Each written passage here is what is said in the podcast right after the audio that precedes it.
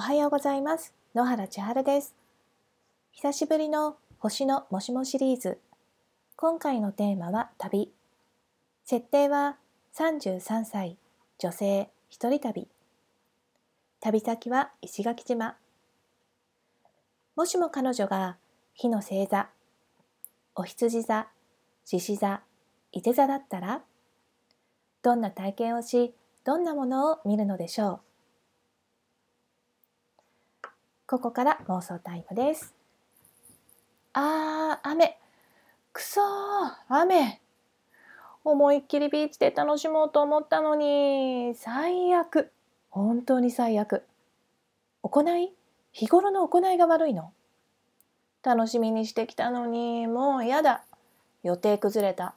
ビーチで青い海が見れないなんて、もう来た意味ない。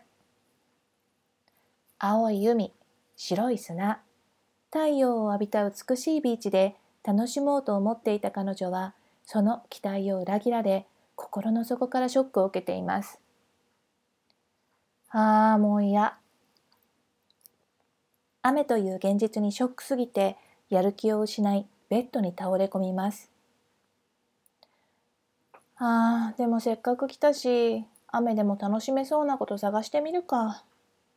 ガイドブックはとうーん、うんうん。うん、なんかピンとくるものないなあ、このランプかわいい。サンゴでできてるんだ。好きな感じだな。お、手作り体験できます。わ、これめっちゃいいかも。よし、行こう。これというものを見つけ、彼女はいそいそとお店へ。納得のいく作品ができたようです。ああ、楽しかった。こういうランプ欲しかったんだよな。自分の思った通りにできたな。たまたま入ったカフェのランチはめちゃめちゃ美味しかったし、そのカフェで隣になったグループに合流させてもらって、民謡ライブのお店でめっちゃ盛り上がって最高だったわ。やっぱり新しい出会いは旅の醍醐味だよね。いやー、来てよかった。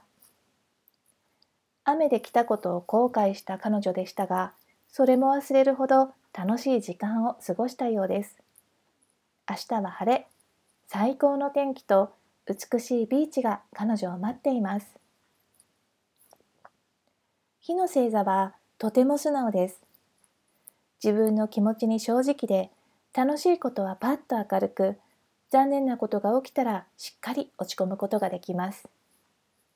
そして直感的に楽しいことを発見するのが得意でその感覚に従えば自分に必要なものが待っています。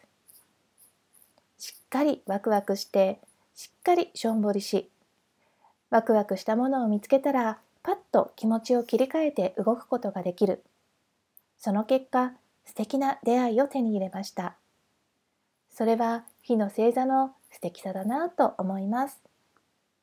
さて明日は地の星座、お牛座、乙女座、ヤギ座です。地の星座はどんな旅を体験するのでしょうか？ここまで聞いてくださってありがとうございます。今日も素敵な一日を。野原千春でした。